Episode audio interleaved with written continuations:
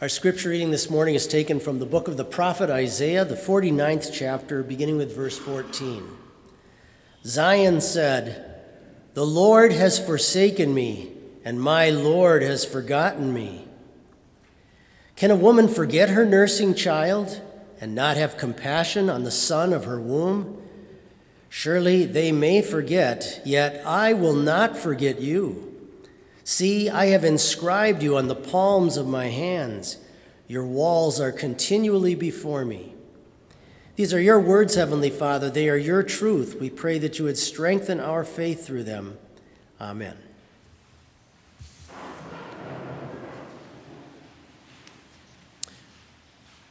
Around the time my wife and I were newly married, we were living in an apartment building here in Mankato, and there was some neighbors that lived across the hall from us that belonged to kind of a, I guess I would say, a, a very different religion, kind of like a cult almost. And one day, as, as the lady next door was bringing her laundry up the steps, I was holding the door for her, and it was just on the outside of the building. And there was a really bad looking storm coming our way, black clouds coming in. You could feel the wind coming, and the weather was changing. And as I held the door for her and greeted her, she came up with her laundry. I said, I said, looks like we're in some for some bad weather. And she looked intently at me right in the eyes and she said, The wrath of God is upon us. I said, Well, yeah, have a have a great day. It's interesting that when when things aren't going well, or even something as as difficult as the change in the weather can sometimes cause people to make assumptions about God and, and how God is acting inside of our world. And there's times, likewise, when, when people have things that maybe aren't going right in their life and they start to conclude, well, is, is God upset with me? Is God trying to teach me something here? Is God angry at me? Does God even care about me?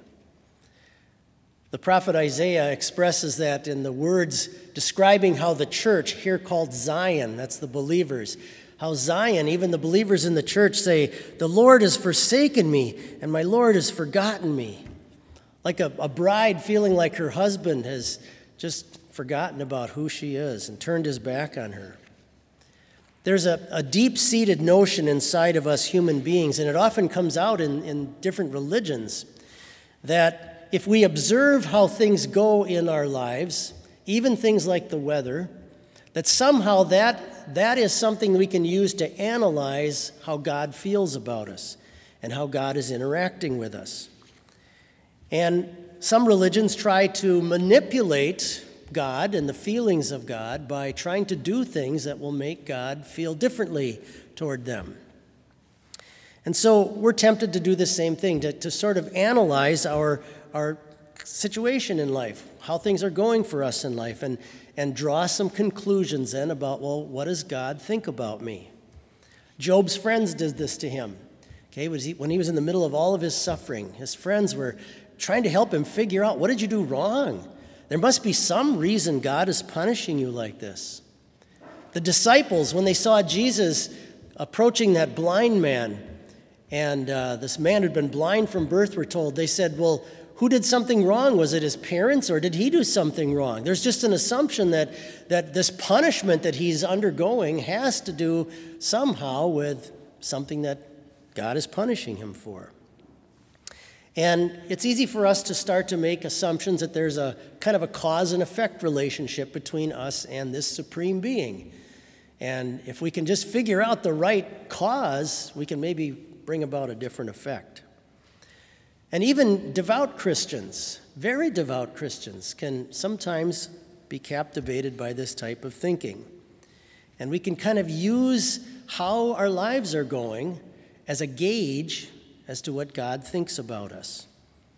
And TV evangelists love to take advantage of this. If you just do the right thing, if you just give the right gift, if you just if you just do a little bit more of this, your life is going to turn around and you're going to have success and everything is going to go your way. And there's an implication that if you don't do that, you're probably not going to get things to quite go your way the way that you would want. Now, theologically, cognitively, intellectually, we can know this is not correct thinking. We can know that, that theologically, this is not how God would have me view my life. And yet, so often, when the time comes that we're going through difficulty and trouble and tribulation in our lives, we can fall back, our hearts can kind of fall back into the same type of thinking. Why is God doing this to me? Why is He letting all of this happen? Has He decided that I'm not worth His time? Has He kind of forgotten about me? Doesn't He, doesn't he know what would be best for me in my life? It's interesting, God's response to this. He says, we read in Isaiah, Can a woman forget her nursing child and not have compassion on the son of her womb? Surely they may forget, yet I will not forget you. It's interesting that God here, in teaching us a lesson about this, he draws upon the love of a mother. He doesn't use a father. No, father loves his ch- children too. In fact, the Lord uses that as well to talk about how he relates to us. For instance, as a father has pity on his children, so the Lord pities those who fear him. So it's not as though fathers don't love their kids. But there is something different. There's a, there's a different type of intensity when it comes to the love of your mom toward you. August Pieper, a commentator on this, says this Cool, calculating reason may enter into a father's love. A pure, warm, and tender love, uninhibited by calculation, will usually be found in the woman and mother. A child is a thousand times more the flesh and blood and soul of the mother than of the father. She cannot tear her child out of her heart. And there are a lot of instances where we can see this take place. As a, as a parish pastor, I had a, a few situations where a child ran away from home and maybe kind of became estranged to the family. And the dads in those situations were certainly troubled by that and prayed about it and came to counsel with me about it. But there was a different level of intensity in the moms. It, it weighed on their hearts a little, a little deeper and sometimes it even affected their health. There is something different about that. One commentator said this about how God uses the, the, the love of a mother here in this picture. He says, the strongest comparison which the Lord can find, this is the strongest comparison the Lord can find for our human understanding, but it even surpasses that, he says. Where does that, that kind of love come from inside of a mother? If, if a fallen, sinful mother can have that kind of affection and deep devotion to her child and her child's welfare, it had to come from somewhere. It didn't come from some explosion billions of years ago. It has come instead from the very God who created us and creates that kind of love inside of humanity. Even in someone who is fallen, a fallen creature of God can have that kind of intense love.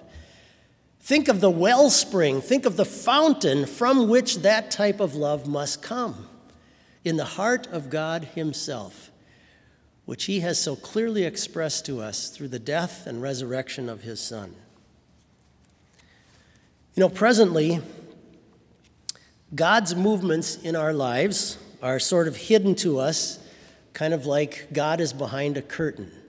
And we know He's there, but we don't always understand why He's letting things go the way they go. And for some reason, He has chosen not to disclose that to us, and sometimes leaves us guessing. But we do know this from Scripture, throughout Scripture, and in the waters of your baptism, that, that God is deeply committed to you, and His number one overriding concern is just this to get you to heaven. To get you to heaven. And whatever decision He makes in your life right now, and things that you have to go through, and things that are trials, always go back to that one central issue in the heart of God. His goal is to get you to heaven, even through that. Your final salvation is of His utmost importance. I love this verse where it says, and when I read it, I want you to, th- what do you think about when you hear this verse? See, God says, I have inscribed you on the palms of my hands. Your walls are continually before me. How can you not think about the hands of your Savior that bled for you and were pierced so you could come to heaven when you read that line? You know, a lot of children later on in life find out that their mothers and fathers were more deeply committed to them than they ever knew. There was an intensity to their love that they didn't even come close to comprehending until they became parents or until they thought things through or found out more history of their family later on in their life. When you and I, by God's grace, finally arrive in heaven, and we look back on some of the challenges we went through in this life, we're going to actually see the intensity of God's love. His commitment and devotion to us was stronger than we ever imagined, even when we were in our darkest moments here in this life. In the meantime, trust in the Lord with all your heart and lean not unto your own understanding. Amen.